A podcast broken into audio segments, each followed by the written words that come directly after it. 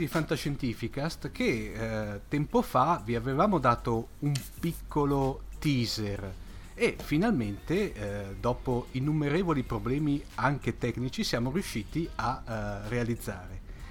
Speciale molto particolare perché abbiamo prima di tutto un ospite molto prestigioso, ma poi soprattutto abbiamo qui il silone più amato della galassia, cioè Massimo De Santo. Buonasera a tutti! Ma poi soprattutto abbiamo qui con noi un ospite, David Padovani. Ciao David. Ciao Omar e ciao Massimo. Buonasera David.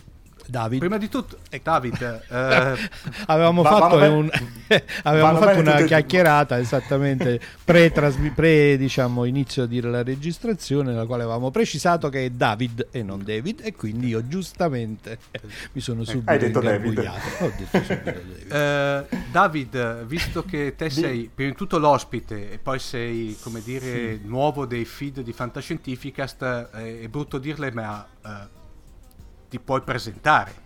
Sì, va bene, ok.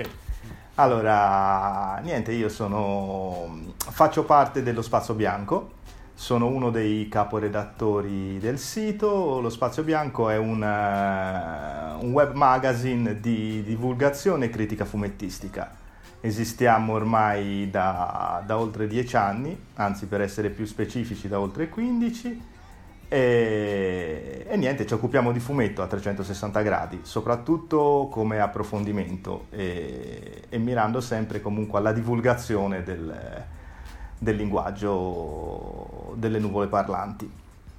Tra l'altro questa è, tra l'altro questa è una bellissima anche collaborazione perché in maniera indiretta, come dire, avete già ospitato Massimo sulle vostre sì, pagine. Assolutamente sì, Massimo ha fatto per noi un eh, Essential Eleven che mh, mm, è una rubrica che, dove noi invitiamo personalità esterne anche al, al, mondo del fumetto, quindi appassionati, studiosi che, che mh, mm, magari hanno la passione del fumetto ma non eh, non sono addetti ai lavori, eh, a parlare, a, a, elencare 11 fumetti o in 11 punti alcune tematiche legate chiaramente al fumetto. Eh, e Massimo in, in quell'occasione, eh, se non sbaglio, eh, eh, cosa avevi fatto Massimo? Adesso, ri- ricordamelo perché sono passato un po' di anni. Io, io poi... sto rigidamente zitto perché devo dire, Ricordo. avevo fatto eh, la eh, fantascienza e fumetto fondamentalmente. Avevi fatto fantascienza di... e fumetto. Eh, infatti avevamo poi... lasciato in sospeso fantasy e fumetto. Fantasy poi, e fumetto. poi, però mi avete eh, invitato anche per esatto. il 25ennale di mm, Nathan, di Nathan Neve, che devo dire che è stata una delle cose non, sì. non, finirò mai di ringraziarti perché è stata una delle cose più belle che ho fatto perché veramente io sono stato uno eh, dei, di, dei, fan di Nathan Never dal numero uno e quindi esatto. appunto ho potuto ricostruire 25 anni di appassionante lettura del fumetto fantascientifico che naturalmente hanno anche accompagnato tanti passaggi della mia vita quindi è stata un'occasione veramente molto molto bella sì, anche Gra- grazie della fatto... pubblicità perché a questo punto i nostri ascoltatori che non l'avessero ancora fatto possono ritrovare sullo spaziobianco.it oltre tutte le cose meravigliose che fate voi anche i piccolissimi contributi che ho dato io in queste due occasioni. Assolutamente Ma... sì. Diciamo anche che questa puntata, che, cioè questo speciale che stiamo registrando, avrà anche una sua incarnazione, eh, come dire, eh, sullo spazio bianco, perché sempre firmata da Massimo. Ecco, questa è una cosa che ricordavo ma tentavo di nascondere. Però forse Omar è arrivato sì. il momento, è vero che i nostri ascoltatori sono abituati a soffrire in silenzio, però forse no, è arrivato ma... il momento di dire qual è il tema del nostro esatto. dello allora, speciale. Questo, questo, me lo lasciavo come dire, eh. come quasi come non dico lo diciamo alla eh, fine. Diciamo finale in, introduttivo, ma eh, diciamo che questa è sostanzialmente uno speciale che potrebbe essere una so- una, un'estensione della puntata 205, che ovviamente se non l'avete ascoltata vi consiglio di andare ad ascoltare, che, in cui il nostro Cylon Prof aveva fatto una, una sorta di excursus eh, sul sesso nella fantascienza. E questa volta invece lo affrontiamo per quanto riguarda invece il sesso nella fantascienza, però lato fumetti. Evidentemente l'argomento ci è piaciuto, è, un eh argomento, è un argomento ghiotto e naturalmente quindi appunto l'appetito viene mangiando per cui eh, non ricordo è stato forse David, David che quando ha mh, mm, saputo dello speciale appunto di fantascientica sesso sì. fantascienza ci ha fatto questa proposta irresistibile sì. di dire perché non lo estendiamo anche al mondo sì, del fumetto sì, e... la, mi, mi, assumo la colpa. Eh, ci, ci, abbiamo messo un po' eh, perché appunto avevamo cominciato a parlarne addirittura prima dell'estate e poi esatto. c'è stata la pausa estiva nella quale eh, abbiamo diciamo, dato fondo a tutte le letture che costituivano il background ovviamente della puntata e dopodiché abbiamo avuto una serie di incidenti di, relativi alla sincronizzazione, al funzionamento della rete, al funzionamento, alla logistica. Alla logistica, logistica. Ed eccoci qua, quindi speriamo che sia una, eh, uno speciale, una puntata che dia soddisfazione a voi, così come lo sta dando a noi semplicemente essere qui ad iniziarlo. E allora diamo il via alle danze? Ah, direi di sì. Va bene. Il via alle danze ovviamente non si può che dare con Barbarella. Barbarella è un personaggio, credo che diciamo, nessuno dei nostri ascoltatori eh, non la conosca almeno di nome, eh, dato che c'è stata poi appunto in realtà intorno a Barbarella eh, tutto un movimento eh, anche da un punto di vista c'è stato ovviamente il film con Jane Fonda che rimane un film cult nonostante eh, tutto sommato non sia un enorme capolavoro della cinematografia. Sì e, e, poi Barbarella invece è nata come fumetto di Jean-Claude Forest, dico bene, risale esatto. addirittura al 1962 e esatto. eh, se posso dire appunto eh, non solo doverosamente appunto perché veramente si colloca indietro nel tempo non so se è la prima in assoluto ehm, è la prima pubblicazione di fantascienza con una vena esplicita di erotismo nel mondo dei fumetti, ma certamente costituisce un punto di riferimento. Eh, David, tu ci puoi dire se è la prima in assoluto o allora, si può andare un in, po' più indietro? Eh, in Francia è la prima, sicuramente, anche perché è proprio anche forse nel fumetto francese il primo personaggio femminile protagonista di un, uh, di un fumetto. Uh, Addirittura. Sì, come, come, come, come protagonista sì. Eh, nel fumetto in, in, generale non saprei dirti, però se non è la prima è sicuramente una delle prime. Tra le considerato prime.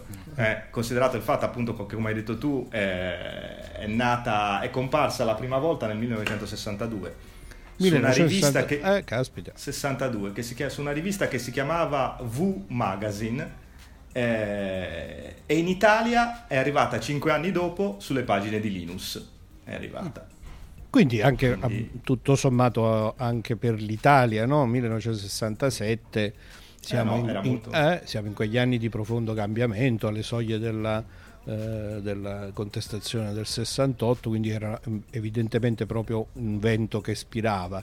Barbarella è ispirata da un punto di vista grafico eh, a Brigitte Bardot, quindi esatto, tutto sommato le, eh, fi- la fisionomia del, del, fumetto, che devo dire nella versione originale eh, di Forest, dico la versione originale perché possiamo rapidamente subito dire anche che dal punto di vista fumettistico nel 2018 o 2017 nel 2017 per 17. i 55 anni del personaggio è stata fatta la, De, c'è stato un rilancio un rilancio americano esatto. da parte di esatto. Dynamite giusto?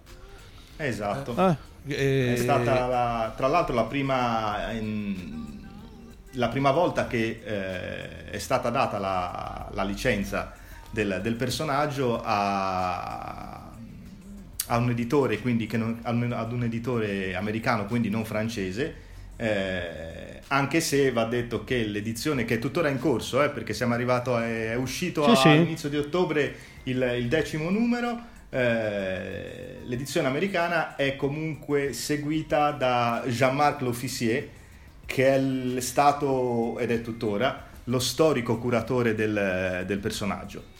Quindi eh. diciamo c'è sempre una supervisione francese al, eh, al, al, personaggio, stesso, al, personaggio, stesso, e bisogna dire che comunque la figlia di, di Jean-Claude Forest eh, è, molto, è, molto, contenta di questa nuova in, interpretazione del, del personaggio. Perdonatemi, è, scritta... è, un, è, un, remake o, un, un, reboot? Cioè, diciamo... No, direi che è un reboot, no? Un reboot. Senso... È un reboot, sì, eh, sì, sì, sì, sì, sì, è un reboot... Eh, allora, è scritto da Mike Carey, che è un, un autore famoso eh, soprattutto per eh, alcune serie scritte per la Vertigo della DC Comics. La prima di tutti è Lucifer che ha avuto anche una sua ah, caspita. in... che ha avuto il serial che tra l'altro esatto. anche sta alla, alla, quarta o quinta stagione eh, acquistata esatto. da cioè che, sta, che, che, ha avuto una storie di queste ultime recenti dei serial cioè che diciamo l'editore originale dice vabbè è tempo di smetterla e invece arriva esatto. Netflix piuttosto che Amazon Prime e dice no no perché eh, ovviamente col fandom che preme e quindi proprio con Lucifer penso che sia la quarta stagione o la quinta, non ricordo, che viene... Mi sembra ah. la, la, la, quarta, non vorrei dire una... Non vorrei che, che, viene prodotta per... adesso da Netflix, giusto? Esatto, sì, esatto. Tra l'altro il personaggio è un personaggio anche abbastanza importante nel fumetto perché è nato sulle, sulle pagine di Sandman di Neil Gaiman. Eh, e, e poi ha avuto però una testata sua eh, scritta appunto da Mike Carey, che adesso si occupa di, di, di, Barbarella. di Barbarella. Torniamo un attimo a Barbarella. Allora, a parte la somiglianza appunto con l'attrice di con Brigitte Bardot, eh, il legame con la fantascienza è immediato e diretto perché Barbarella, se non ricordo male, è eh, una ragazza del futuro, 40.000 anni nel futuro, che viaggia sì. eh, allegra con la sua astronave all'interno di boh, galassia o galassie, eh? l'ambientazione è nettamente fantascientifica e ehm, il legame con il sesso e con l'erotismo è dovuto al fatto che per la prima volta appunto eh, c'è un esplicito utilizzo eh, della vena erotica eh, come proprio uno strumento disinibito che la protagonista utilizza per eh, a volte risolvere no, le situazioni sì. eh, nelle quali si viene a trovare, che sono poi le classiche situazioni avventurose, come al solito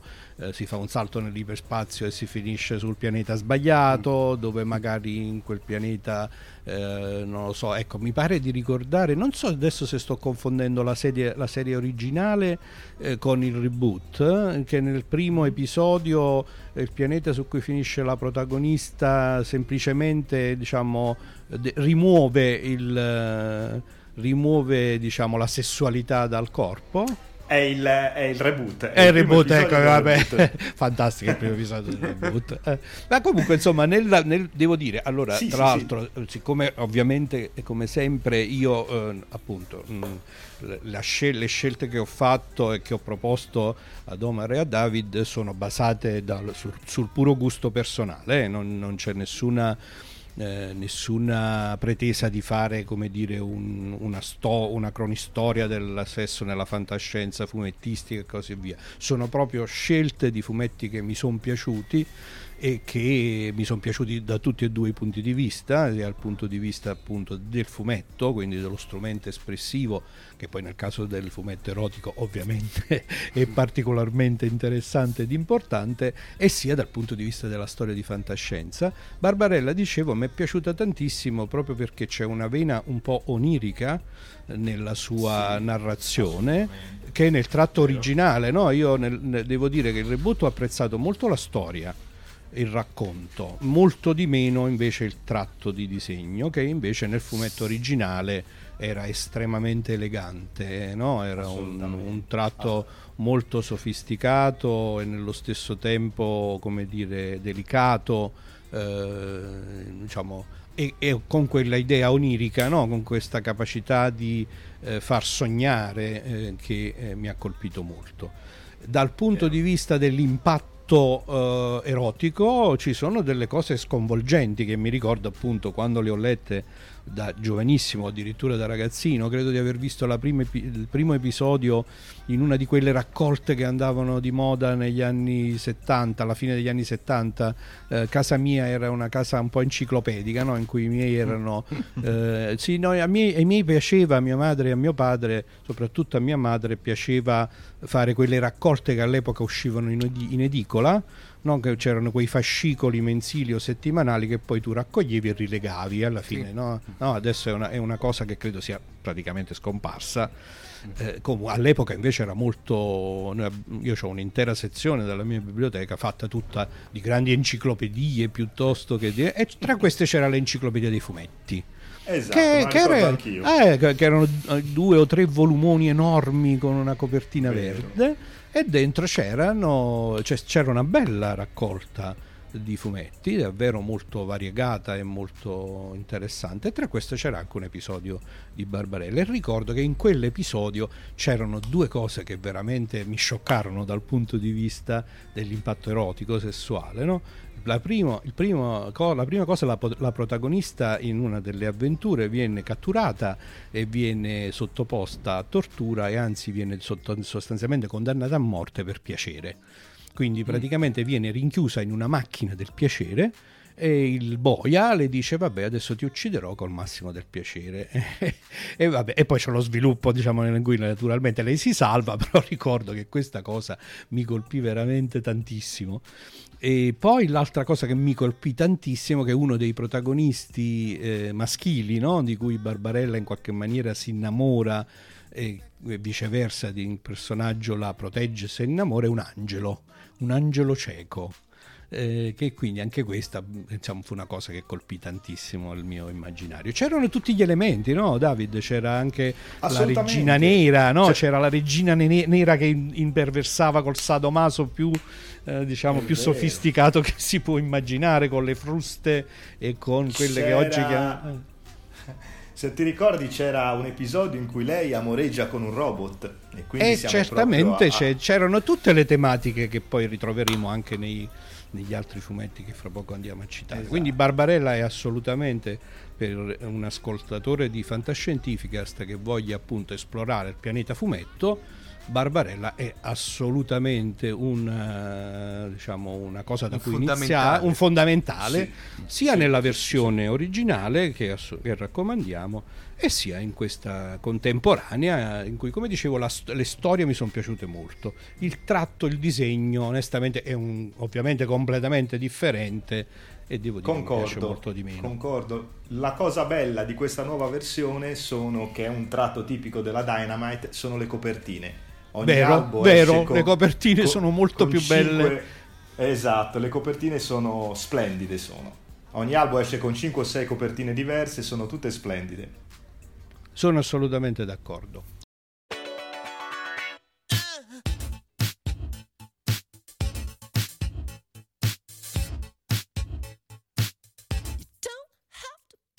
Bene, dopodiché, appunto, nella scelta di, eh, dei nostri dei fumetti da citare questa sera, eh, ho, sono andato avanti appunto ripescando i fumetti che mi sono piaciuti e che però in qualche maniera comunque ehm, introducono delle tematiche eh, classiche della fantascienza.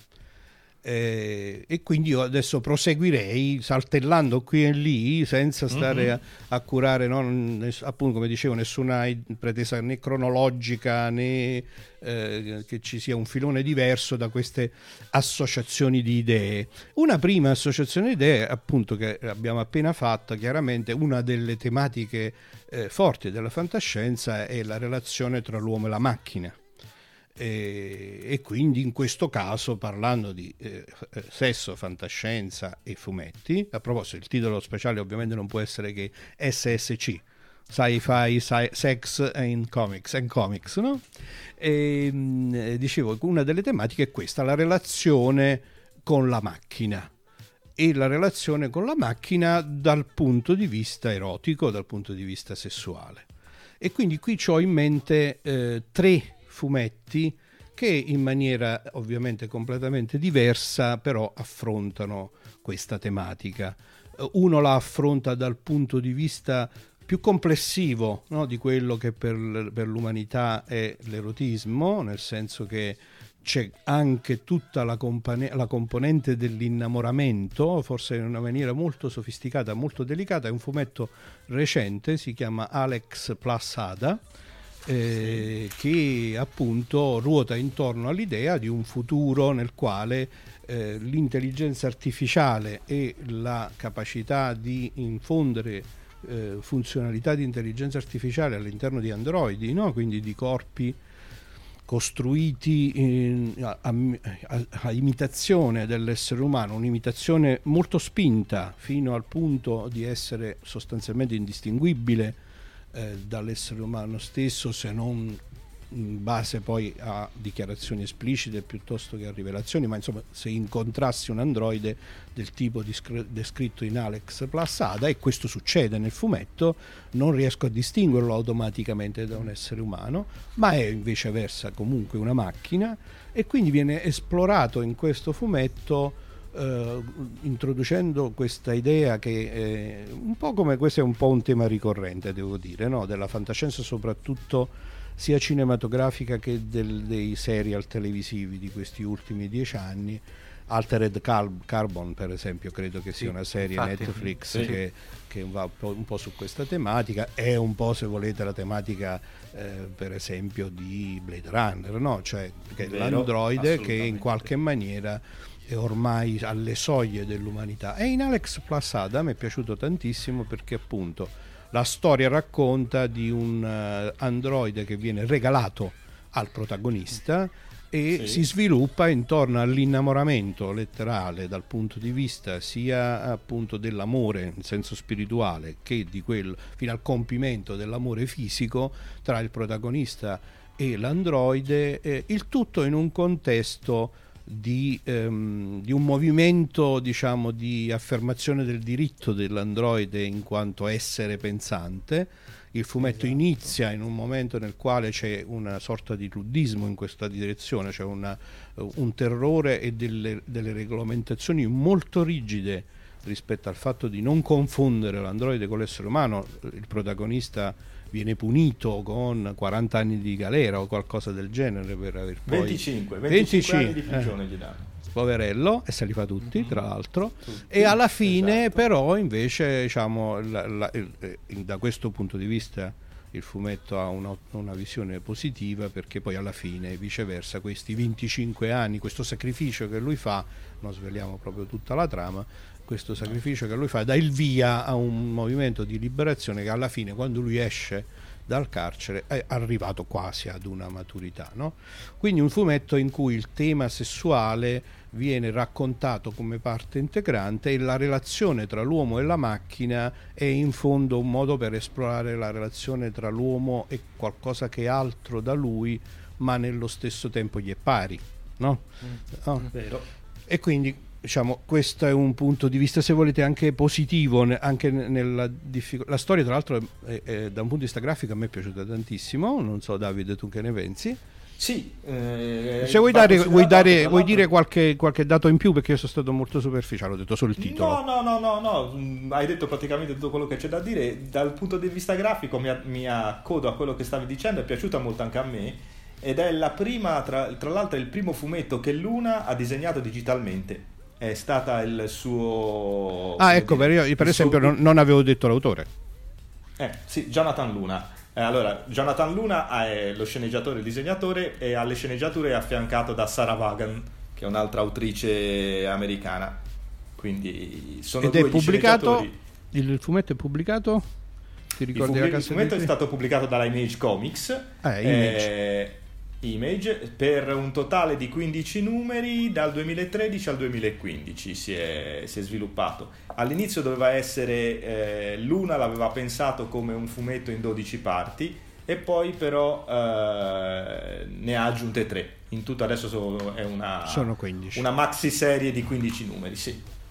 È ancora, è ancora disponibile come, come reperibilità sul mercato? Sì, allora certo, in, certo. Eh, in, italiano non credo che sia stato tradotto, non vorrei sbagliarmi. Eh, di solito assolutamente... Image la, la, la, traduce Bao, di solito. Di solito la traduce Bao, però la, in, in, parte la traduce anche Panini alcune serie, però non, non, credo che questa serie sia arrivata né da Bao né da Panini. Eh, è assolutamente disponibile in, in lingua originale, è raccolto in tre volumi tra l'altro la serie tre volumi da 5, 5 numeri ciascuno ed è anche disponibile in versione digitale perché la Image pubblica i suoi fumetti anche in, in digitale. Ve la raccomando appunto perché tratta questo tema che è uno dei temi fondanti no? della, della sci-fi. Sì della fantascienza in una maniera molto delicata, in, con, anche col tratto grafico molto delicato. E come tu raccontavi sì, sì, sì, il, l'autore l'ha disegnato direttamente in digitale in questo caso? L'ha, l'ha, disegnato direttamente in digitale e ha avuto un'evoluzione rispetto ai suoi lavori precedenti, tanto che ha semplificato tanti, molto il tratto e questa semplificazione gli ha tirato conto anche alcune, alcune mm. critiche, mentre secondo me è perfetta per il tipo di racconto che voleva fare in questa, in questa storia, perché si sposa benissimo secondo me alla, anche a, ad alcuni passaggi molto delicati della tematica che affronta, perché il discorso anche della, dell'autocoscienza, delle, delle macchine è secondo me trattato in modo interessante in, sono, in sono ass- assolutamente d'accordo. E quindi questo è il secondo suggerimento. Eh, eh, Omar questa volta dovrei fare un po' più di fatica con le note dell'episodio sì. perché è, no, no, que- è, queste, ass- queste volte sono fondamentali le note dell'episodio direi più di altre volte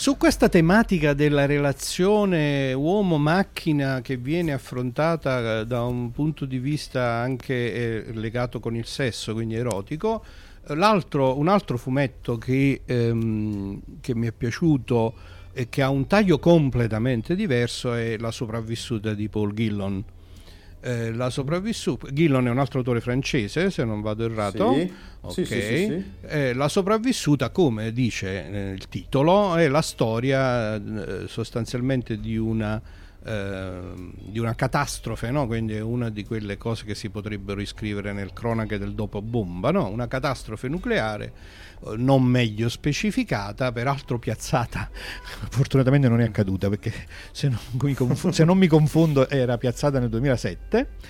Eh, nella quale alla fine appunto eh, scompaiono tutti gli esseri umani eh, di sesso maschile, in realtà credo tutti gli esseri umani in generale, almeno all'inizio del fumetto eh, appunto c'è una sola sopravvissuta, sì, la, pro- esatto, la, pro- esatto, la, protagonista, esatto. anche se poi nello sviluppo del fumetto della storia si scopre che non, non era del tutto vero, anzi credo siano oh, quattro volumi fondamentalmente. Eh, nel, al termine del primo volume in realtà compare eh, un sopravvissuto eh, di sesso maschile, eh, ma insomma l'evoluzione della storia dal punto di vista della relazione uomo-macchina appunto eh, è proprio che invece sopravvivono i robot fondamentalmente, che esatto. non sono androidi, sono robot, nel senso proprio hard, fa, robot, hard robot. robot, robot, se vede il metallo, se vede il metallo sono i siloni vecchia maniera, no? quelli eh, diciamo della prima,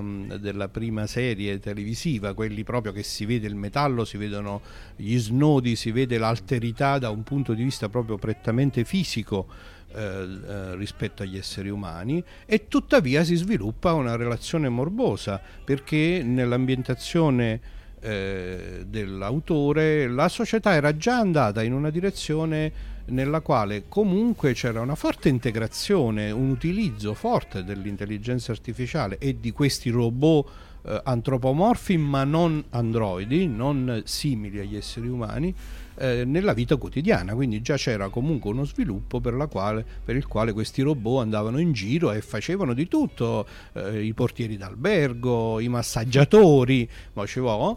E quindi chiaramente diciamo, la storia si sviluppa in una maniera molto, eh, da questo punto di vista, molto rude, perché c'è ehm, come dire, un'esplorazione alla rovescia questa unica sopravvissuta vive da un lato il dramma di essere l'ultima donna rimasta sulla terra completamente sola, per tratto, per, ovviamente si tratta di una giovane donna molto avvenente, nel pieno del mm. rigoglio fisico, quindi anche dal suo punto pers- personale punto di vista, eh, nel pieno di, un, di, un, di una fase della vita in cui il desiderio sessuale è una parte assolutamente importante no, della propria quotidianità che si ritrova completamente sola.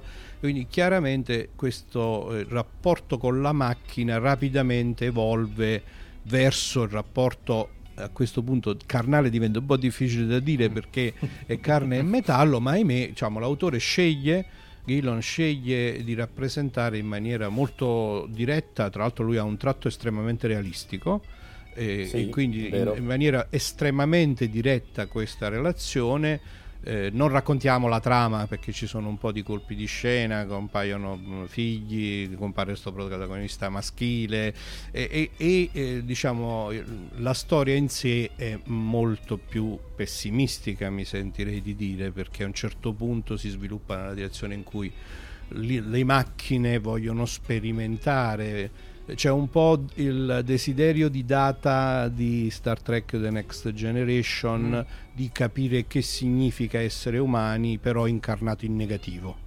No? Quindi con mm. esperimenti sadici e anche appunto ovviamente sessualmente espliciti eh, ad esplorare questa dimensione dell'umanità. Quindi rispetto ad Alex Ada la sopravvissuta affronta questo, questa relazione, questo problema del rapporto con, dell'uomo con la macchina con una visione un po' più cupa, anzi non un po' più cupa, molto più cupa, molto dal, più mio, cupa. Da, dal mio punto di vista. David, che ci dici? Complementa le mie mm. elucubrazioni con un po' di dati di fatto per i nostri ascoltatori. Un, una cosa secondo me che colpisce tantissimo è, è l'ambientazione, c'è questa Parigi del, devastata da, da disegnata in una maniera meravigliosa. Con i, la cosa particolare sono tutti i monumenti che vengono messi sotto vuoto praticamente, sono, sono chiusi in, come in delle teche praticamente. E, Bellissimo. ed è una cosa bellissima. Che dire poi? Ma eh, io ti direi due cose invece su, sull'autore che secondo me sono, sì, sì, sono, sono, impegnati, cioè sono importanti. Eh, che il, Gillon è stato uno degli autori più importanti della, della bande dessinée eh, tra l'altro eh, lui era affetto da tubercolosi e quindi ha avuto una, una, una vita non facile, però aveva questo talento straordinario per il disegno e che infatti poi l'ha portato a fare il, eh, il fumettista. E, e, lui una particolarità, e ci, così ci ricolleghiamo a, a Barbarella, lui ha collaborato anche con Jean-Claude Forest. Eh, perché insieme ah, hanno, fatto, hanno, fatto, una, una serie che, si chiama, che in Italia stata, si chiama I naufraghi del tempo, è stata tradotta con I naufraghi del tempo, una serie a fumetti. Eh, quindi come vedi tutto si... Tutto il, si, il cerchio si, si chiude. Il cerchio, il cerchio si chiude. Si chiude. Ah. Una cosa da dire, secondo me, e questo serve anche a Omar per le sue note, è che proprio quattro anni fa eh, Magic Press ha, ha, pubblicato l'integrale della sopravvissuta, quindi la si può trovare in un unico volume tutta la storia, eh, anche in italiano, di, una pubblicazione recentissima.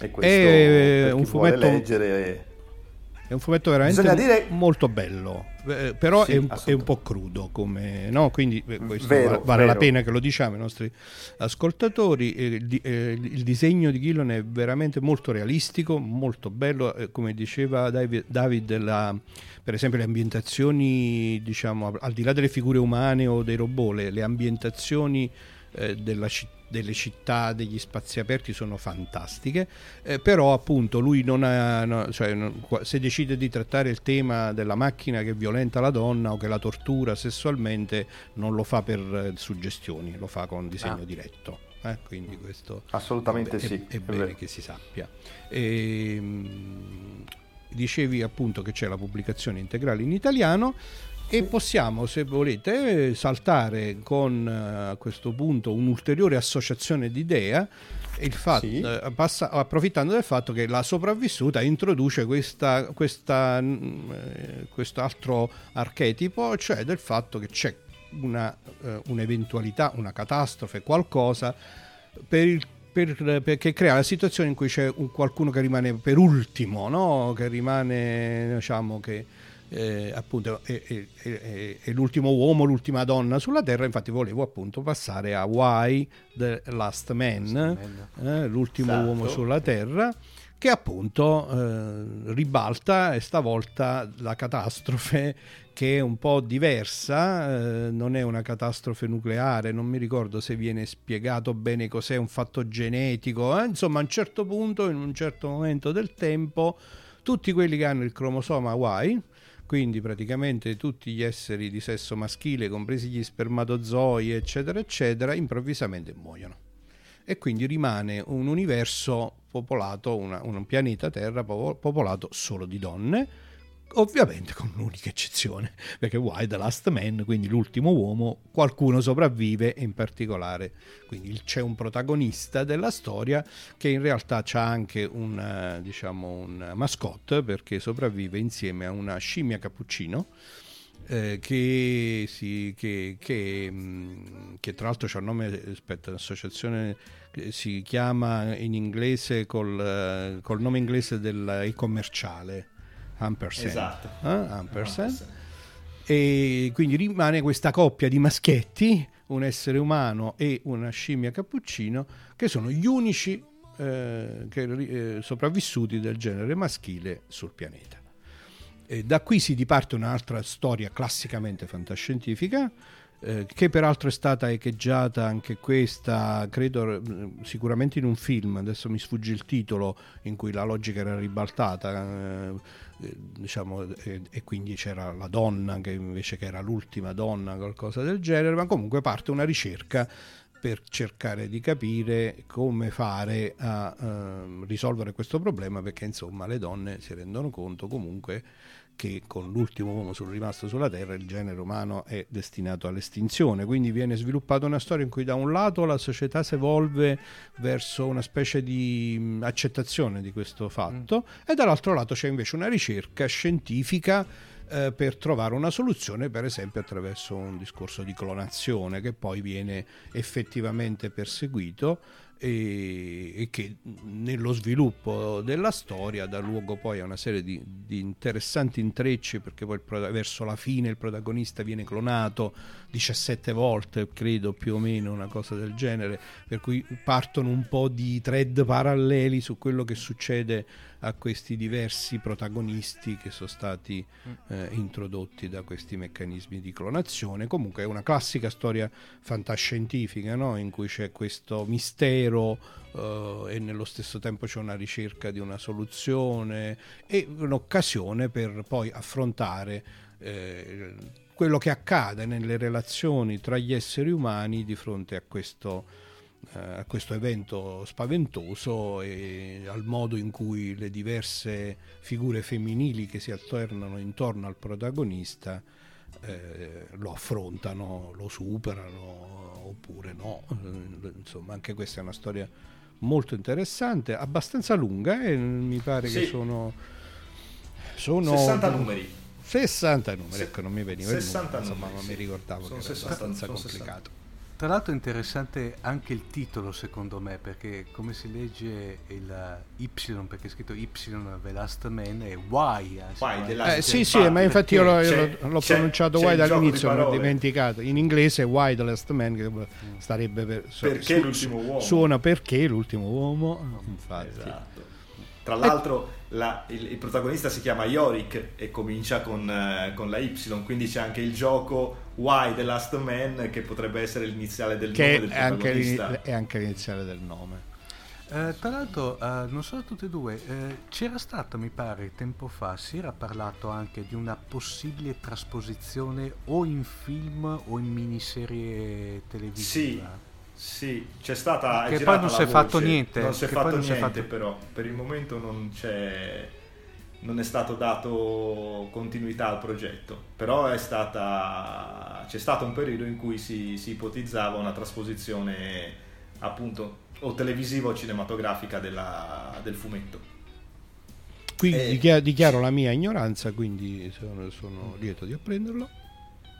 Eh, mh, va detta una cosa che io ho scoperto, non, non sapevo neanche io, che eh, il plot di, della, della, storia, cioè la morte inspiegabile di tutto il, il genere maschile, tutto, tutto, il genere Vediamo. maschile, eh, richiama un eh, romanzo di fantascienza di, una, di uno scrittore argentino eh, che si chiama Carlos Chernov, è un romanzo del 1993 che si intitola Anatomia umana ed è stato pubblicato da Fanucci. È stato ah, pubblicato caspita. in Italia. Sì, e... e... io questa cosa non la sapevo, infatti adesso andrò a ricercarmi questo, Andiamo questo a cercarlo. Perché... Posso eh beh, certo. Io invece rilancio con un film del 75 che si intitolava A Boy and His Dog. Non penso che sia arrivato una, una, una edizione italiana dove praticamente era la trama abbastanza simile, dove però al posto della scimmia c'era il cagnolino. C'è, c'è, ah, c'era il cagnolino, mm-hmm. vedi? Mm-hmm. Approfitto però del gancio dato da David per anticipare sì. un cliffhanger ai nostri ascoltatori che eh, diciamo, sto indagando in compagnia di uno, uno del, de, appunto, dei nostri ascoltatori, che è quello che poi mi ha lanciato la provocazione, sulla fantascienza latinoamericana.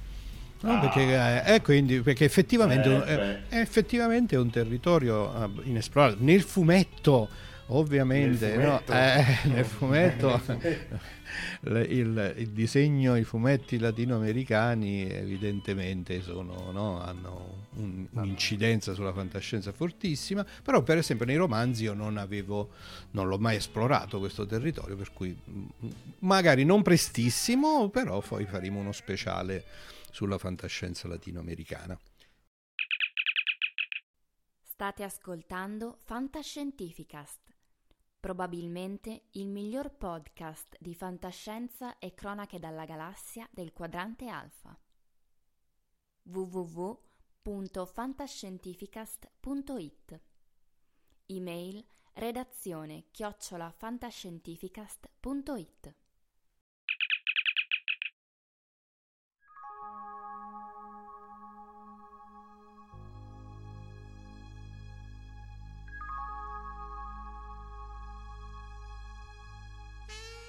Bene, se su Why the Last Man abbiamo detto tutto.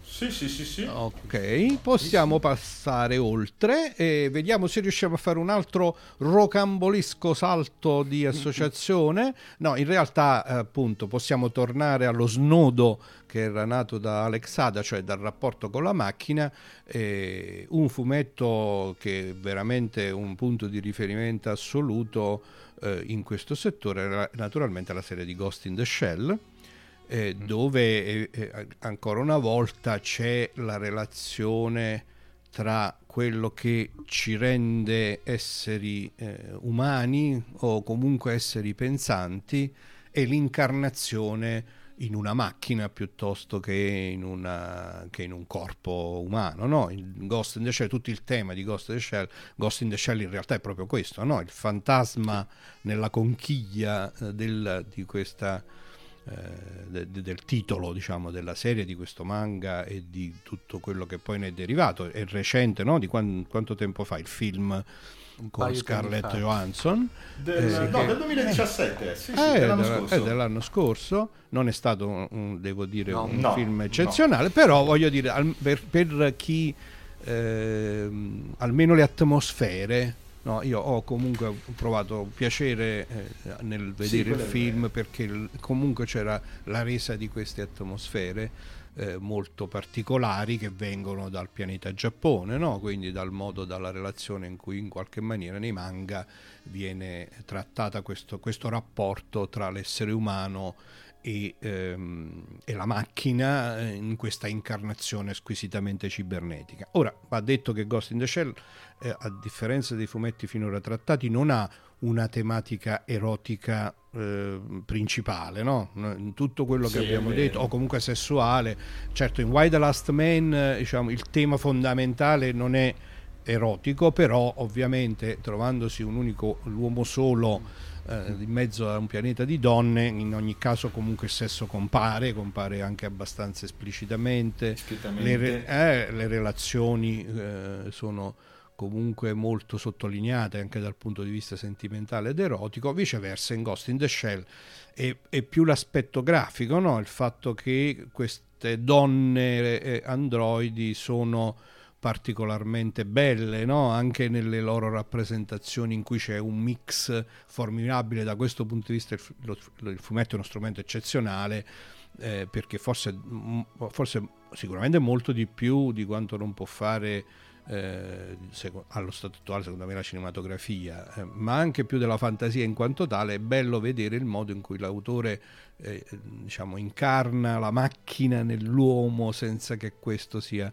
una lacerazione ma appaia piuttosto come un'estensione, no? con tutte le scatoline che si aprono, i fili che esatto. escono, eccetera, eccetera. In ogni caso è pervaso di una sottile sensualità, secondo me, in ogni caso. Sì, Beh, sì, a, a, cominciare dalla protagonista, da, da, eh, da, da, da, come viene disegnata, dalla tuta che ha. Che... Esatto, esatto, quello che dicevo, no? c'è, c'è il tratto grafico eh, che indubbiamente no, ha questa sottolineatura erotica eh, non c'è niente da fare, anche se la storia poi invece è una storia molto spesso di hard sci-fi, sostanzialmente ancora una volta come conflitto tra le intelligenze artificiali, eh, lì poi è molto intricata insomma il, il racconto, c'è sta sì. di tutto, terrorismo, eh, multilivello, eh, evoluzione direi. dello Stato, evoluzione dell'intelligenza artificiale, della sì, rete, sì, c'è, c'è di tutto di più.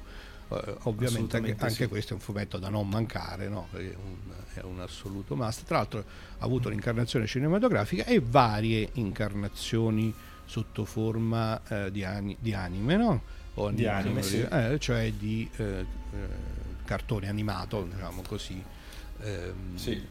No, ne ha avute varie, alcune, di, alcune delle quali interessanti. Eh? Ci sono sì. vari, vari, vari, film e varie serie che sono interessanti sì, sì, sì. la, lui, la, cioè, la, la, storia nasce il, eh, come manga perché Mas, Masamune Shiro che, che, è l'autore lo, lo pubblica prima, la prima volta a puntate su una rivista di fumetti nel 1989 addirittura che era la rivista era Young Magazine una rivista giapponese.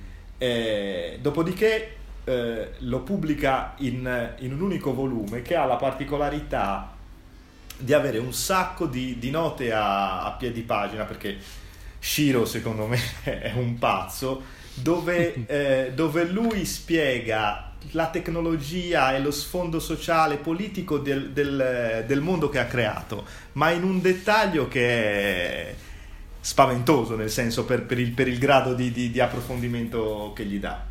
E dopo questo che è il manga originale lui eh, fa due sequel sempre sotto forma di manga che sono il primo è Ghost in the Shell 1.5 eh, eh, Human Error Processor si chiama e sono, è diviso in sette capitoli.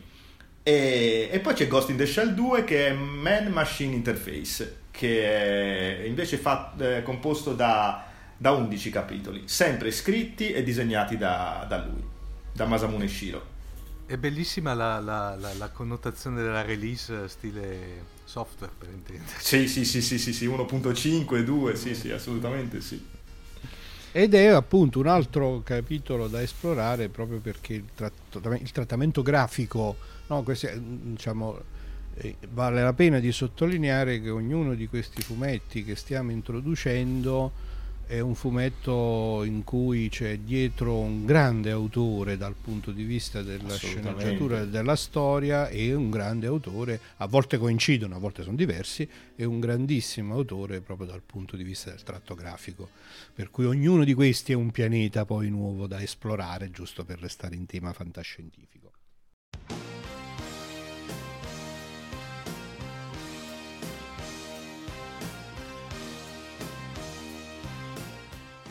E per eh, continuare con le associazioni, ehm, a, metti, a, tiriamo in mezzo un altro, eh, un altro fumetto, un'altra serie di fumetti eh, in cui l'erotismo compare essenzialmente per le scelte grafiche piuttosto che essere eh, tematica fondamentale della storia.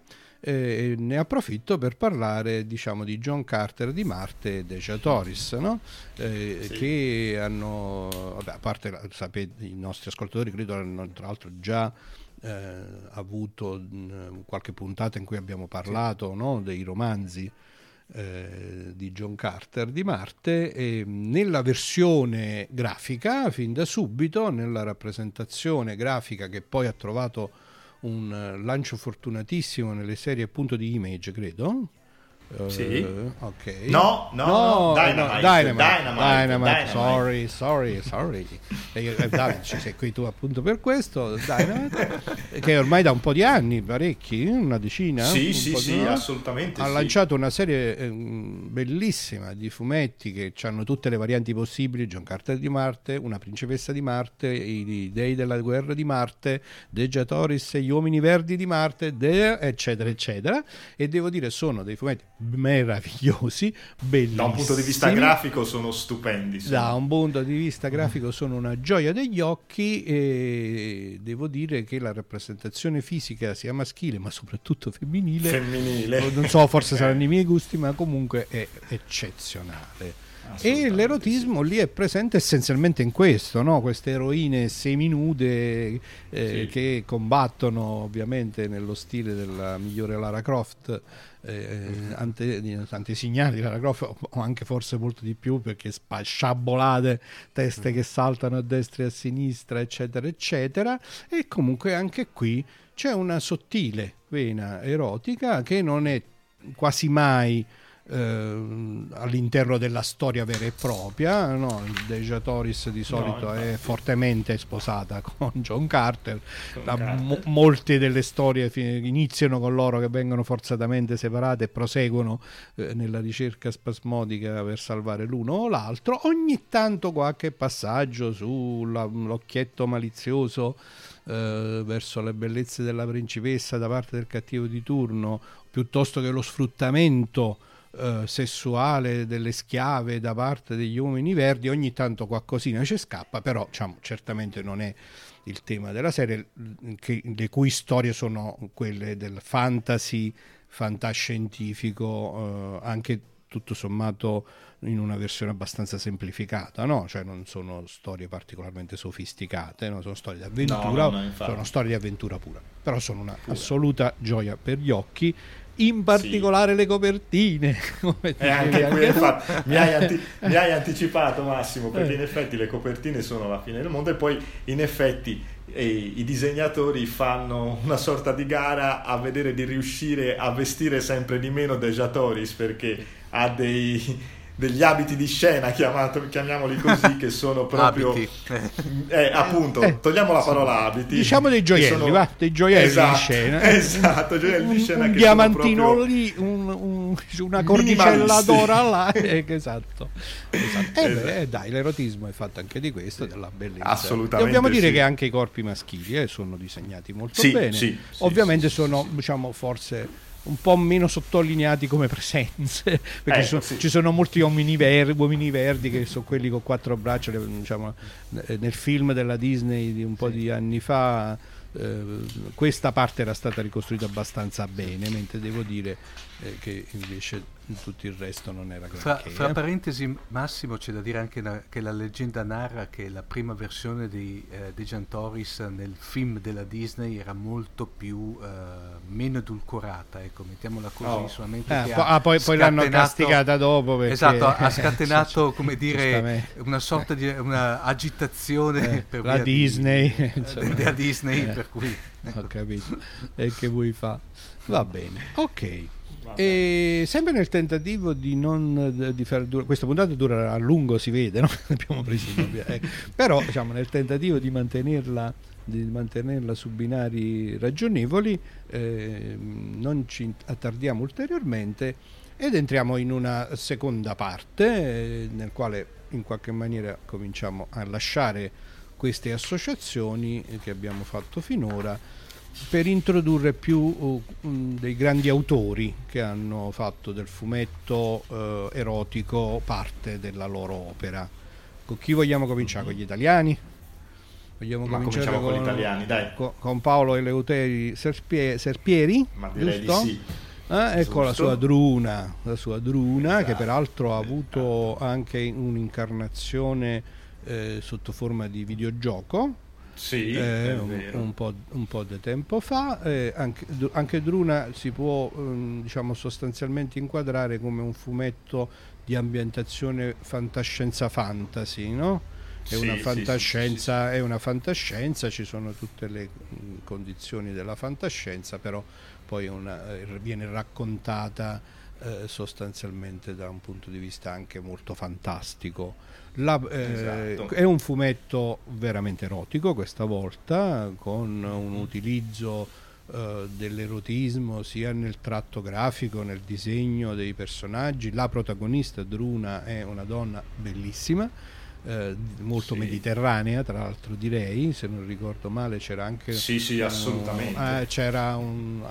Cioè, si è ispirato a qualcuno di, di, di, veramente esistente, il nostro Serpieri, non mi, mi sfugge chi. Ma no, eh, non mi sfugge anche a me, lo, in questo momento mi sfugge.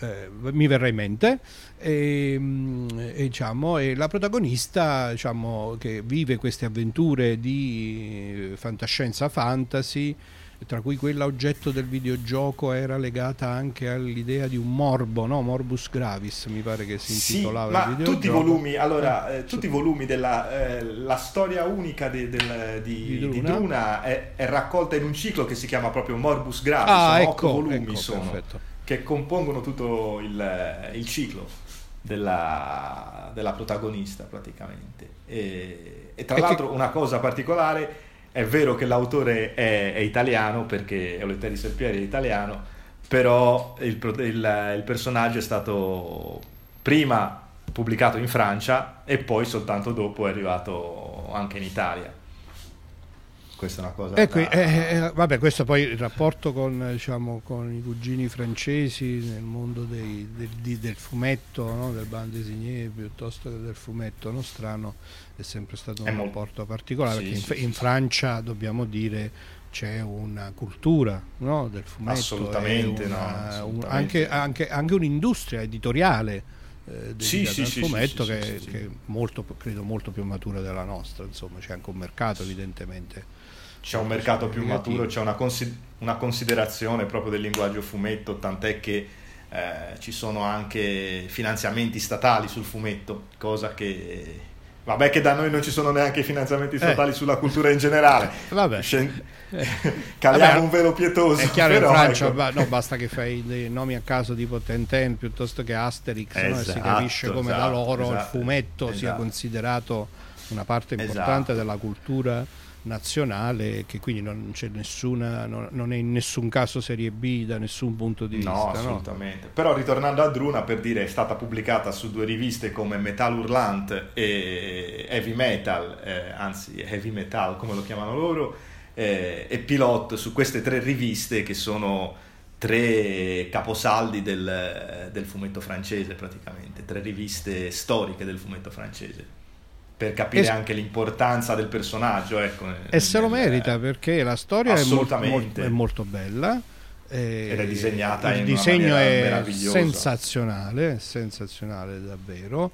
C'è un uso, come dicevamo, molto forte dell'erotismo eh, che sì. per, e della sessualità, che però è assolutamente come dire, immerso nel contesto della storia, non è mai gratuito. Ass- no? È, diciamo, assolutamente diciamo, no. È, è una di quelle cose che distingue il pornografico nel senso deteriore del termine dall'erotico nel senso invece appunto di una parte importante della vita e della cultura degli esseri umani che è strumentale alla storia, no? che è un modo sì, che sì, viene sì, scelto dall'autore. Quindi anche Druna introduce questi dire, fumetti d'autore molto particolari esatto. eh, in cui la fantascienza, sempre per restare nella nostra nella scelta del nostro alveo principale, la fantascienza è protagonista quanto l'erotismo, no? cioè le storie sono Vero. delle belle storie complete, eh, importanti di fantascienza.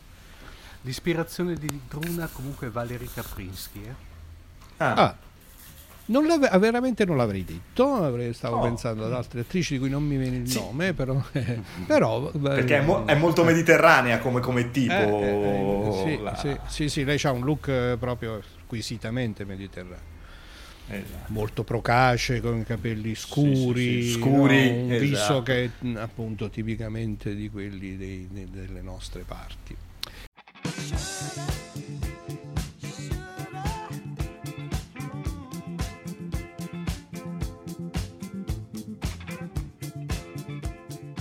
Va bene, e allora poi proseguiamo, facciamoci un salto uh, prima, di, di, prima, di, andare uh, diciamo, sul, sull'autore che so che ti piace tanto e che ci hai sottolineato David, che quindi, di cui ti lasceremo il tratto uh, principale, vorrei nominare invece la mia simpatica Cyber Six, che a me è sempre, ah piaciuta, beh, certo. mi è sempre piaciuta tantissimo. Tantissimo. Eh, eh. Cyber Six è um, un'altra storia di fantascienza classica. Abbiamo, uh, aiutami David, sostanzialmente lei è un... Um, eh, diciamo, è un, un, prodotto geneticamente modificato, potremmo dire. No? So, Lei cioè, è proprio un prodotto di laboratorio, nel senso eh, è proprio, è proprio un prodotto in, di laboratorio. Esatto, è, però è non è un android in senso stretto. Di, di, di, non di automa, ma di, cyborg a tutti gli effetti. Però è un cyborg, eh, diciamo, eh, qui, qui, si fanno quelle, quelle la, la particolarità che, che, che, ha allora, Cyber Six, la prima cosa che ti posso dire è che eh, ci possiamo, è un fumetto che si lega eh, e qui vedi che sempre il cerchio si chiude anche al fumetto argentino, perché gli autori sono, sono, sono argentini. argentini. Però è un fumetto che è nato per il mercato italiano. Ah, vedi che bello? Sì, perché eh, nel 1991 l'Eura Editoriale, che è la casa editrice di Lancio Storie Scorpio, per fare i nomi di due riviste da edicola abbastanza famose, eh, dà incarico a, a Carlo Striglio eh, di ideare il personaggio e, e lui lo, lo, lo, pensa, lo crea e affida i disegni a Carlo Smeglia. E la serie ha esordito proprio su Scorpio nel 1992. Quindi questo per dare un attimino l'inquadra, l'inquadratura del, del personaggio e della, della, serie, ecco, in questo modo qui. E poi si è sviluppata negli anni eh, fino al, al, 1999, è durata più o meno sette anni la serie di, di Cyber Six. Eh, cosa dire poi di, di, eh, di, Cyber Six? È un fumetto, eh, è un metafumetto, nel senso che gli autori si divertono nella serie a, a citare eh, il, il, mondo del fumetto, assolutamente eh, ci sono alcune, per esempio, ci sono alcune scene, cioè alcune, alcune sequenze del fumetto che vengono disegnate di volta in volta con lo stile di disegnatori diversi, eh, da Milton Caniff, Ugo Pratt, oppure Comerget, il, eh, il papà di Tenten, oppure nello stile di Karl Barks, eh, fino ad arrivare allo stile di Solano Lopez, che è il, il disegnatore de, dell'Eternauta, che è un come dire, una pietra miliare della ah, fantascienza sì, argentina. Eh, eh, eh, è una serie molto... caspita. È, è, una serie anche molto, molto cruda, nel senso ci sono omicidi, c'è il sangue, sì. c'è... Eh, le allusioni sessuali sono anche abbastanza, come dire, esplicite. Nei, sì, anche ne, se nel, in, in, questo caso il sesso in senso stretto stretto, stretto, insomma, appunto appare più nella nudità, sì, appare poco, sì, più nella nudità della protagonista, esatto, un po' nel esatto. gioco di ambiguità del fatto che lei si veste da uomo e quindi esatto, e, e nei sì, desideri dei sperversi del, de, di uno dei cattivi, no? del, del, figlio del Von cattivo. Richter. Esatto. Von Richter, esatto. Esattamente. Comunque è una serie godibilissima, è molto lunga, ci sono episodi diciamo molto gradevoli e molto interessanti, alcuni un po' meno. Eh, mm-hmm. è comunque un fumetto appunto rappresentativo della presenza del sesso nella fantascienza eh, che a me è piaciuto tanto e che vale la Tra... pena di scoprire. Tra l'altro ha avuto anche una versione a cartoni animati, in, eh, prodotta in Inghilterra con uno stile però giapponese da anime, eh, che credo che siano 13 episodi la serie a cartoni animati. Questa mi, questa mi mancava. Eh, chiaramente credo che si trovi ancora il DVD se credo che su Amazon sia, sia disponibile ehm, la, la, particolarità della serie a cartoni animati è che è molto edulcorata quindi è scomparso il sangue eh, è scomparso il sesso eh, okay. è, è tutto come dire molto molto più diluito uh, esatto tutto più diluito è tutto sulla, Chiaramente... sull'avventura puramente appunto del, esatto, del cyborg esatto. che, deve, che, scopre esatto. le sue esatto. origini e cose del genere invece il fumetto è appunto a pieno titolo nel filone del fumetto erotico direi nonostante appunto cioè, viene, l'erotismo compare eh, senza essere poi esplicitamente tradotto come accade in altre storie che abbiamo citato prima eh, in, Beh, è una, secondo me, compare nel, nella misura in cui cioè, è una componente assolutamente normale e, e, se si pensa che gli autori sono due sudamericani si capisce anche il perché, per loro, nella loro cultura il, l'aspetto erotico, l'aspetto sessuale è assolutamente una componente normalissima, non è un, un tabù, tra virgolette, come può essere nel eh, per eh, come a volte da della, noi, no, oppure come a volte da noi o, com- o nel mondo esatto. anglosassone che anglosassone esatto esatto esatto, esatto. esatto esatto assolutamente sì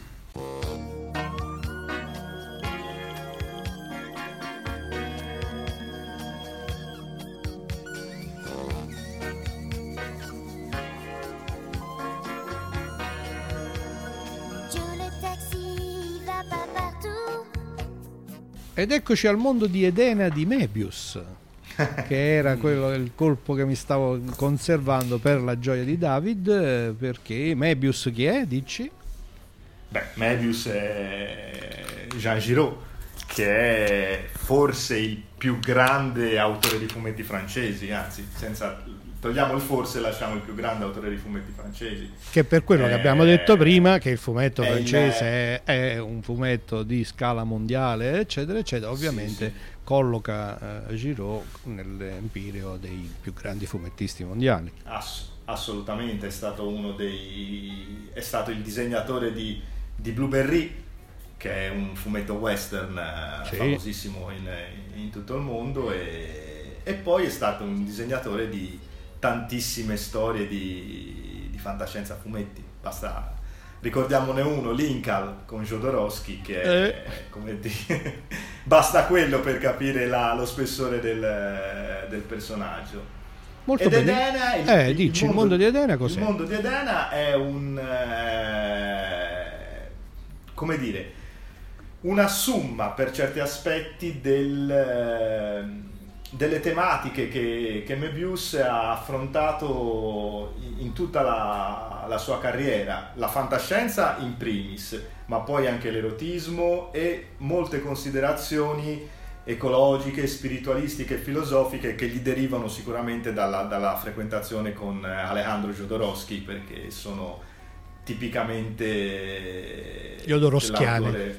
Jodorowskiane, assolutamente sì. La particolarità del mondo di Edena è che eh, è una storia che, svilupp- che, che Möbius ha sviluppato in 16 anni, perché ha cominciato nel 1985 come eh, diciamo doveva essere una pubblicità della Citroen. Eh, questa è simpatica sì. questa cosa. Eh, Assolutamente che... sì. Lui in quegli anni lì eh, lui ha, gli viene mh, mm, commissionata questa pubblicità parte, da, da, parte della, di questa casa automobilistica. Lui in quel periodo lì è, è, tan, è, sulla, è famosissimo, è richiesto eh, da tantissimi media. Eh, basti pensare che Ridley Scott gli aveva chiesto di eh, disegnare, di fare i i layout per, per Alien e, e, la Disney gli affida il, la progettazione delle scenografie e dei costumi di Tron. Quindi questo per, per capire come, come fosse richiesto. E Oltre a questo sta lavorando insieme a, a Jodorowsky su, su Lincoln. Eh, però, come dire, lui sente la necessità di fare qualcosa per conto suo, da solo, e prende al volo la, la, la possibilità datagli dalla, dalla, Citroën e stravolge completamente la commessa, la commessa iniziale. E quello che doveva essere un portfolio di sei tavole che doveva essere distribuito nelle, eh, nelle concessionarie della Citroën si trasforma eh, nella prima storia del ciclo del mondo di Edena, che si intitola Sulla Stella, una storia di 39 tavole, praticamente. Eh, di cosa parla il mondo di Edena? Parla di due meccanici, praticamente, due meccanici che erano per lo spazio e che hanno come unico scopo quello di riparare le macchine che non funzionano. Eh, si chiamano Stel ed Atan, il, il loro nome. Il bello del, de, di tutto il ciclo del mondo di Edena è che durante eh, le storie questi personaggi eh, evolvono, si trasformano anche da un, da un, punto di vista grafico in primis, ma poi anche da un punto di vista sessuale, perché uno dei due... Allora, i, personaggi nascono come due, immaginatevi se l'avete presente i personaggi di Tenten, quindi semplificati al massimo con due puntini per gli occhi. Questi sono i due personaggi all'inizio. Non hanno capelli, sono stilizzati. Questo e sono anche ne... privi di caratteri sessuali di ogni tipo. Assolutamente sì. Si, si, suppone che siano due maschi, anche perché vestono due tute da meccanico, ma non si può dire se sono di genere maschile o genere femminile. Eh, nello sviluppo della, della, vicenda, che è molto lisergica, eh, come come narrazione che è il tipico di, di Mebius, eh, uno dei due acquista connotati femminili, l'altro si innamora del, del compagno e tutta la storia è, si sviluppa su questo, eh, i due vengono separati e si sviluppa su tutto il... Eh, I due vengono separati di a partire da un episodio fortemente connotato sessualmente, perché con la nascita, dei, cara- sì. per, con la nascita dei, caratteri sessuali, col fatto appunto che Stell è, diventa evidentemente un maschio, no? con la barba, sì. i capelli sì, e gli attributi maschili, mentre Atan diventa Atana e quindi diventa una bella ragazza bionda, eh, Stell prova a violentarla non nel senso esatto. più cattivo del termine, ma perché banalmente la guarda e dice ammazza che bella donna sì. e prova a dirle dai facciamo l'amore, lei non vuole, fanno, hanno un litigio, quindi l'inizio esatto, proprio lei, del, scappa. lei scappa e da quel momento in poi non si capisce più niente perché eh, appunto come diceva lui eh, c'è uno sviluppo onirico, lisergico addirittura no? Assolutamente eh, della sì, storia sì, con eh, rovesciamenti, con Atana che diventa sostanzialmente quasi una dea eh, sì, che, sì, sì, cattivi che vogliono distruggere tutti, eh, inseguimenti su pianeti, con questa lunghissima storia che si conclude, come dicevi tu, dopo 16 anni. E si esatto, conclude, perché... Si, conclude esatto, molto si bene, eh, solo questo voglio dire, cioè, c'è un finale bello.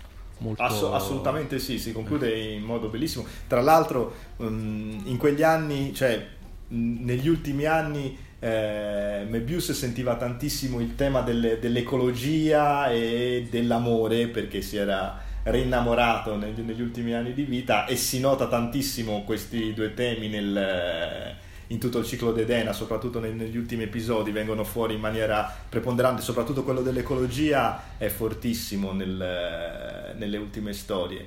Eh, sì, i capitoli della, del, del del ciclo sono, mh, mm, abbiamo detto che parte con Sulla Stella, dopodiché eh, il secondo capitolo si intitola La Dea ed è del 1990, il terzo si intitola Stel del 1994, nel 2001 arriva, arriva l'ultimo che si intitola Sra.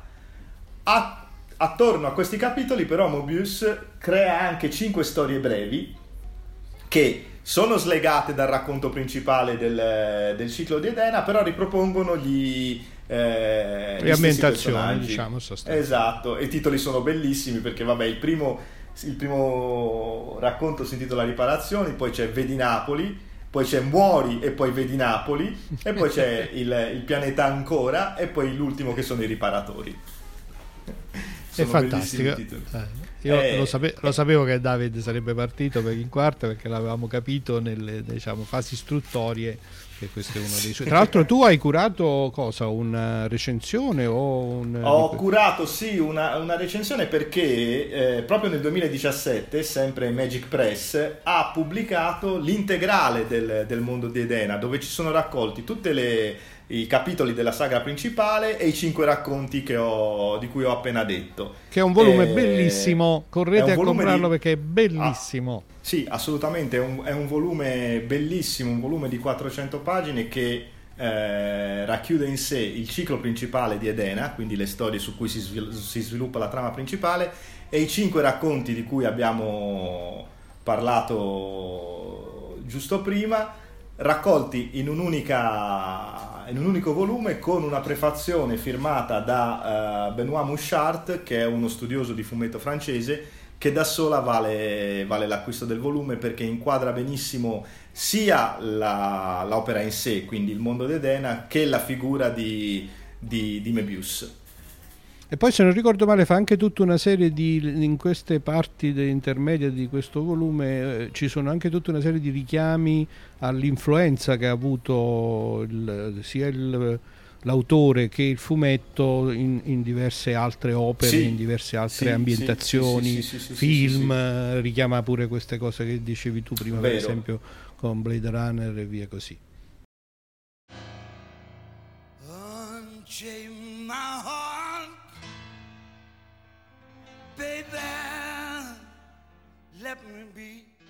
Molto bene signori, ci avviamo verso la fine eh, di questa bellissima eh, trattazione che stiamo facendo.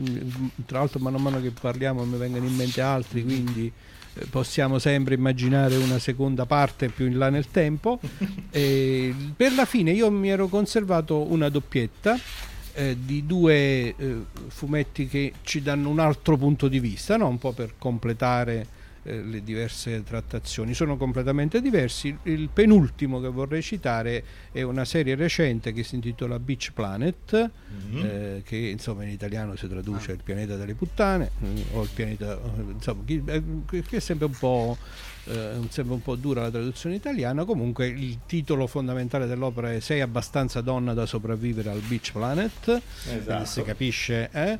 e, e mm, mi piaceva citarlo sia perché io l'ho trovato, eh, questo credo che sia una storia in dieci puntate, o comunque eh, insomma un numero limitato, 10 sì. numeri sono usciti più poi dopo è partito una, diciamo, una specie di sequel intitolato Triplanetary, una cosa del genere in cui c'erano sì, storie, eh, sì eh, praticamente eh, sono i 10 Ah, numeri. Triple Feature, non Triple Feature, che è una sorta di antolo- antologia, dai, una serie antologica praticamente, che, che sono 5 numeri. Beach Planet, eh, Beach Planet eh, diciamo, è, è, è, fa una cosa un po' diversa, no? C'è un'ambientazione fasc- fantascientifica forte, come si capisce dalla parola planet, no? Quindi siamo in un futuro, sono, c'è, un plan- c'è, un pianeta prigione fondamentalmente.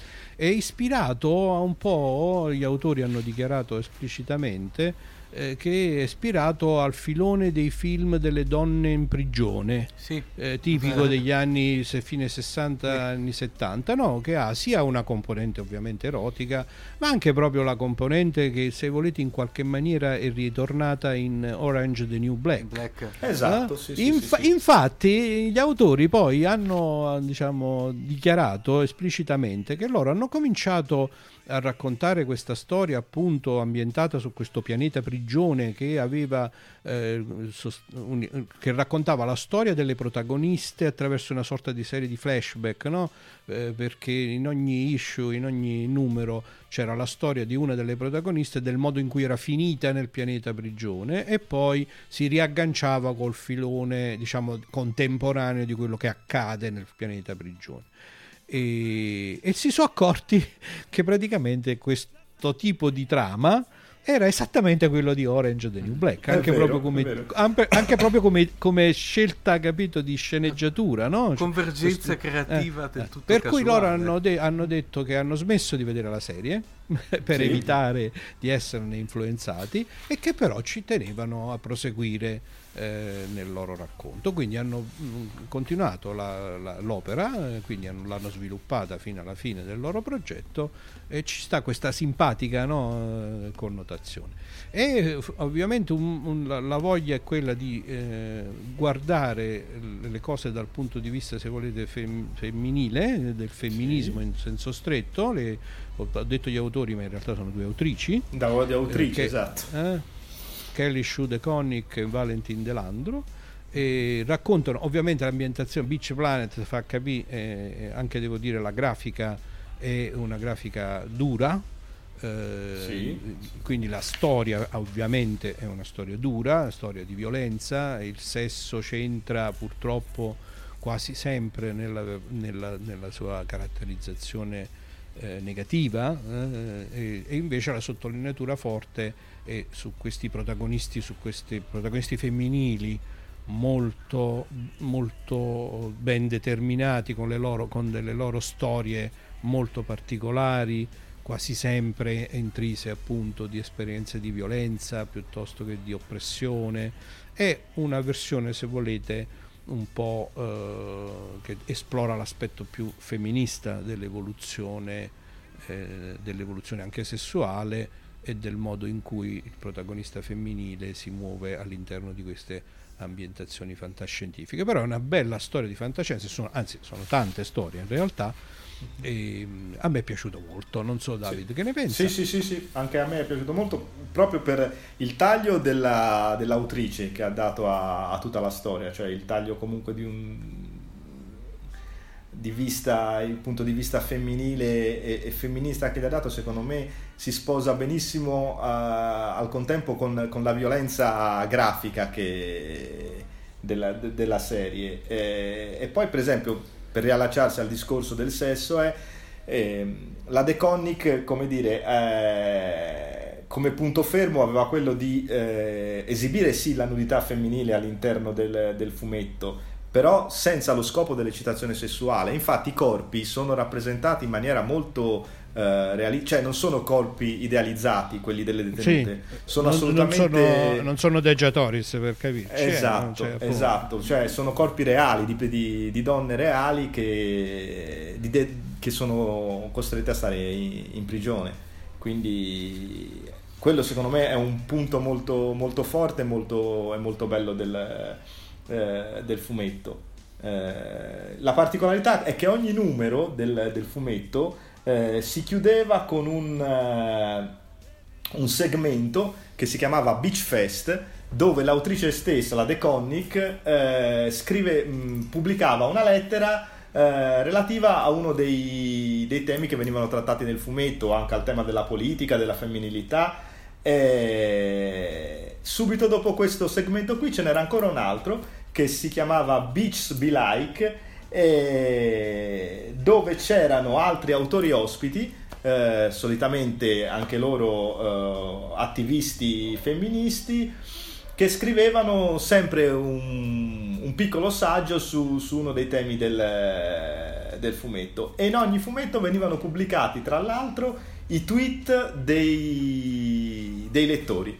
Quindi questa è una particolarità dei, dei vari Quindi numeri. Questo è uno, di, è uno, di, quegli esperimenti nei quali con maggiore forza è evidente come lo strumento fantascientifico viene utilizzato per esplorare esatto, in maniera, di, in maniera distopica, per esplorare tematiche strettamente legate Re. con quelle che, che sono le nostre tematiche sociali e, eh, contemporanee, no? quindi qua è proprio addirittura non solo è dichiarato, è proprio messo in evidenza come lo strumento sì. del racconto e del romanzo di fantascienza, in questo caso della storia di fantascienza, è, è, è utilizzato proprio perché consente di spingere all'estremo certe situazioni in modo da poterle in qualche maniera esplorare discutere con uno stretto legame con quello che accade.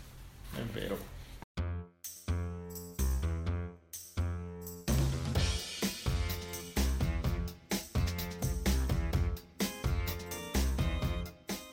E vorrei concludere, se voi siete d'accordo, questa eh, nostra lunga carrellata con eh, invece una storia eh, che ehm, in qualche maniera è più dolce anche se eh, tira dentro comunque tutta una serie di tematiche molto forti che è quella di Sky Dolls. Sky Dolls è un fumetto italiano sì. eh, che io ho molto amato, che ho scoperto, devo dire, in una delle eh, escursioni a Lucca Comics and Games un po' di anni or mm-hmm. sono, eh, in cui mi colpì la copertina di questo, eh, di questo fumetto che era eh, pubblicata, credo, aspetta che se ritrovo la nota che da mi Bao. preso perché da Bao.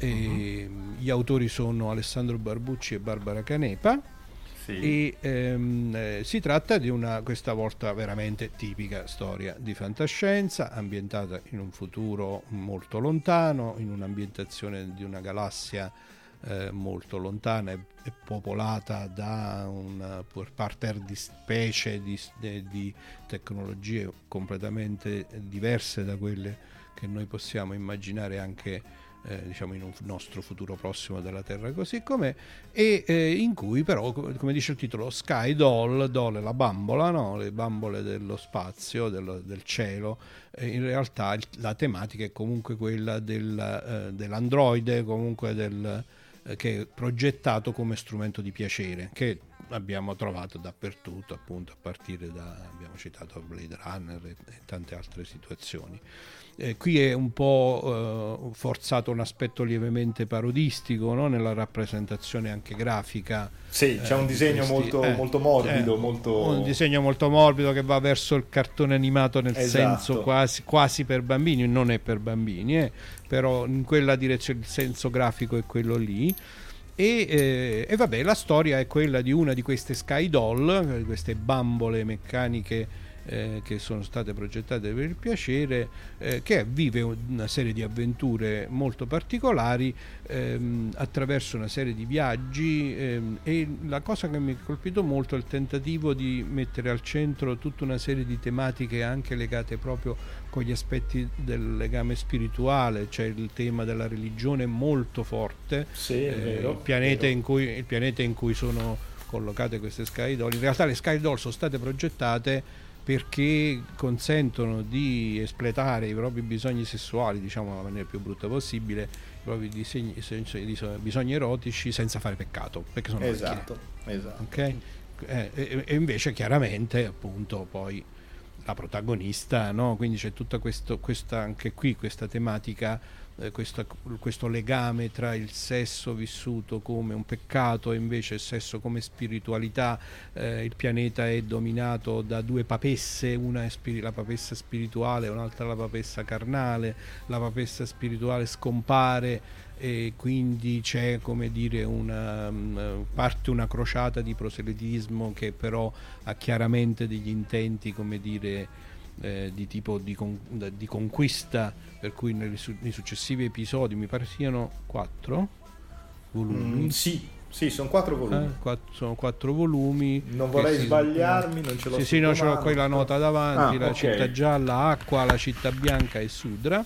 Sono andati dal 2000 al 2016 con poi una serie di albi speciali e, e poi appunto ci sono eh, diciamo, in questo caso il sesso è presente esplicitamente come tematica, perché evidentemente le Sky Doll appunto sono le bambole del piacere, mentre invece nella rappresentazione grafica compare un po' di nudo, ma non ci sono scene di sesso esplicito, no, eh, o almeno mh, mm, non me ne ricordo, ma mi pare che non ce ne siano. La storia in qualche maniera è um, più dolce no? rispetto a, quello sì. che, di, a quella di cui avevamo, di cui, a molte altre che abbiamo citato in questa nostra chiacchierata, eh, però mette appunto ancora una volta a tema questa relazione tra che cosa significa essere umani, che cosa significa il sesso, il piacere, la religione, una serie di, diciamo, di tematiche estremamente interessanti in un'ambientazione pienamente fantascientifica, appunto come raccontavo, con tecnologia del futuro, viaggi interplanetari, eccetera, eccetera, eccetera. E mi sembra un buon modo per chiudere la nostra conversazione di quest'oggi. Davide, dici qualcosa sulla parte squisitamente fumettistica? Sulla parte squisitamente fumettistica potrei dire una cosa che eh, anche questa è una una storia che ha permesso alla sua autrice, a Barbara Canepa, di diventare famosissima in Francia, tanto da uh, potersi permettere l'apertura di una, di una, sua casa editrice, eh, dove ha continuato a esplorare con eh, artisti giovanissimi eh, alcuni delle, dei temi che sono presenti già su Skydoll. E una cosa da un punto di vista che, che, a me ha sempre colpito tantissimo e che tu hai già accennato eh, Massimo su Skydoll è proprio il cortocircuito, il cortocircuito che si instaura tra il disegno che è assolutamente appunto cartonesco e che se uno sfoglia i volumi così sembra quasi davvero di dire lo faccio leggere a un bambino e le tematiche invece della storia che sono molto profonde. Sono molto profonde e molto delicate. Tra tra l'altro Alessandro Barbucci è un autore anche di fumetto Disney e, ed ha dimostrato però un punto fondamentale che io eh, su cui come dire, combatto sempre che eh, chi scrive fumetto per bambini non scrive solo fumetto per bambini, nel senso che talvolta scrivere un, saper scrivere un fumetto per bambini significa che deve avere una, una, sensibilità che ti permette anche di scrivere fumetti di una profondità notevole come Sky Dog e Barbucci lo dimostra, lo, lo dimostra, in questo caso lo dimostra. sono assolutamente d'accordo è una di quelle opere che devo dire che quando è terminata tra l'altro eh, e, diciamo, appunto si è estesa dal 2000 al 2016, eh, quindi passati 16 anni. È vero che io probabilmente l'ho vista in forma compressa perché credo, però comunque sono passati una decina d'anni da quando ho visto il primo volume, l'ho comprato su, eh, sulle, banche, sulle, bancarelle lì a Lucca Comics and Games e poi a seguire l'evoluzione. Dicevo, quando è terminata mi è dispiaciuto, ho detto mannaggia, sì. che peccato. Anche se gira voce, cioè eh. sia Barbucci che la Canepa eh, sia Barbucci che la Canepa più volte hanno detto che avrebbero voluto riprendere, se non proprio la storia, comunque il, l'universo. Le ambientazioni, di, magari l'universo. Esatto. Esatto, no, a volte poi la storia è bene concluderla, però ti, ti affezioni no? appunto ai personaggi piuttosto che all'ambientazione e quando non, quando non è sì. soltanto una sì. voglia di, commerciale di, di guadagno, ma... ma... c'è un minimo di ispirazione dietro, è bello ritrovare dei personaggi che, che hai conosciuto e hai amato. Bene signori, direi che sì. abbiamo messo mal- molta carne a cuocere e abbiamo dato ai nostri ascoltatori nel senso, nel senso più stretto eh, del termine. Eh, nel senso più stretto del termine. appassionati di fantascienza e supponiamo anche di, in qualche maniera di erotismo che diventino anche appassionati di fumetti se non lo sono già e possono andare a mh, mm, recuperare noi avremo, supporteremo Omar poverino nella realizzazione di, una, diciamo, di, di un addendum alla puntata sotto forma di link e di riferimenti che dia facilità di accesso a tutti i fumetti che abbiamo citato esatto. e agli autori che abbiamo citato. Esatto, esatto. questo sia un, be- un, bello stimolo per tutti. E poi chissà, appunto, come dicevamo in conclusione, eh, chissà, magari fra un po' ci viene voglia di fare una seconda parte, diciamo, sicuramente non meno di un anno, eh, perché, eh, potremmo fare un, un, seguito. Però, eh, eh, potremmo fare un seguito. Nel frattempo, ahimè, ehm, io sono tristemente impegnato per contratto a fare un, un Eleven, uh, Essential Eleven sullo spazio bianco, ho capito bene. Bene, quindi dicevo, potremmo dire che abbiamo fatto una bella e lunga chiacchierata, data tante occasioni ai nostri ascoltatori di scoprire nuove dimensioni del fumetto, della fantascienza e dell'erotismo e non ci rimane quindi che salutarli e dargli appuntamento per una delle prossime esplorazioni che vorremo condurre su Fantascientificast. Benissimo, e ringraziamo anche Davide della sua disponibilità e della sua compet- sì. competenza anche che ha portato ulteriore valore aggiunto alla puntata. Grazie David. Io ringrazio voi per, per, per, per l'ospitalità, è stato, è stato, un onore da ascoltatore di, di Fantascientificast e di Digitalia del, da anni ormai, quindi è, un, è, stato davvero un onore per me essere Benissimo. qui stasera. Ritieniti ingaggiato per future collaborazioni. Va bene. Grazie, D'accordo. ciao. Arrivederci a tutti. Ciao. Arrivederci, ciao ciao. Avete ascoltato Fantascientificast, podcast di fantascienza e cronache dalla galassia.